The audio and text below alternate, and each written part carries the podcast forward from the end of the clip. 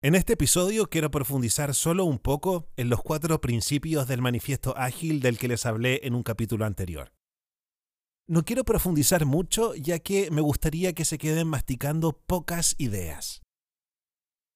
El primer valor es individuos e interacciones por sobre procesos y herramientas. ¿Qué quiere decir esto?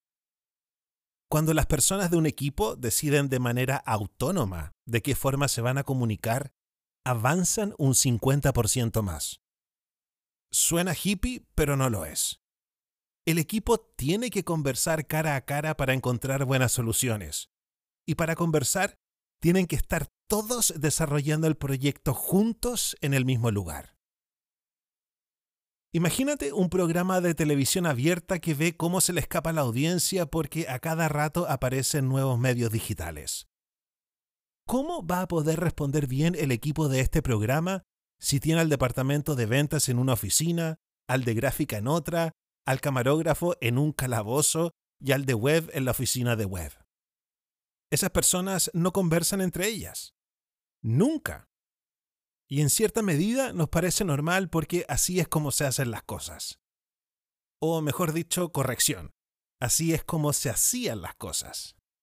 La nueva manera de trabajar obliga a que estén todos en la misma oficina, todos trabajando todo el tiempo en el proyecto, conversando, cara a cara. No importa tanto las herramientas que tienen estas personas en sus oficinas separadas importa más la comunicación de estos individuos. Y esto hace que cambie el rol del jefe. El jefe ya no te da instrucciones. Hoy en día la gente está tan especializada que un jefe no le puede dar instrucciones de cómo hacer las cosas a un gallo super capo que se fue a hacer un máster a una universidad grosa. La pega del jefe cambia.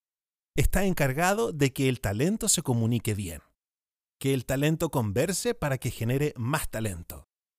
Eso es lo que quiere decir que las interacciones y los individuos sean más valiosos que los procesos y las herramientas. El segundo principio del manifiesto ágil es software de trabajo por sobre documentación completa. Los desarrolladores de software que escribieron el manifiesto se dieron cuenta que si no corregían el software en esta carrera, el hacerlo en la próxima les iba a costar un 25% más. Es por eso que hay que estar todo el tiempo de cabeza trabajando en el software, probando, pillando errores, mejorando.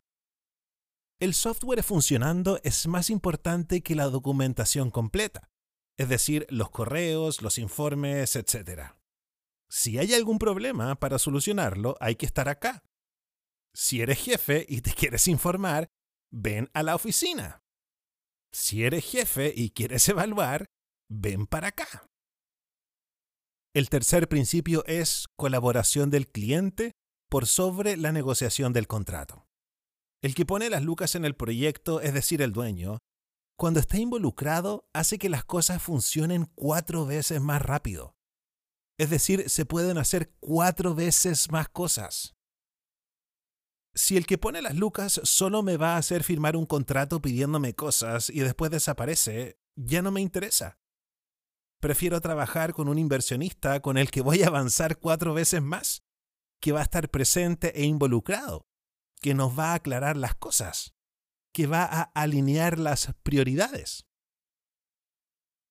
Y el último valor del manifiesto ágil es respondiendo al cambio en vez de seguir un plan. En los proyectos tradicionales, cuando uno sigue al pie de la letra un proyecto, uno no se adapta a los cambios. Por ende, se termina con un 64% de funcionalidades que nadie usa, como ya vimos en un capítulo anterior. El plan a largo plazo no sirve. Se trabaja entonces en piques cortos. Todo lo anterior hace que aparezcan nuevos métodos de planear. Métodos que son muy ágiles y joviales. Soy José Miguel Villauta y si escuchaste recién una idea que te hizo pensar, pues suscríbete a este podcast Agil y Jovial que por estos días está disponible únicamente en YouTube y en Anchor, donde hay un botón para que me mandes un mensaje de audio. También hay un grupo de Facebook que es cerrado y privado para que te encuentres con otros similares que están buscando maneras mejores de desarrollar sus ideas. La clave para formar parte la vas a encontrar en la descripción de este capítulo luego de tres asteriscos. Cuídate y gracias por escucharme.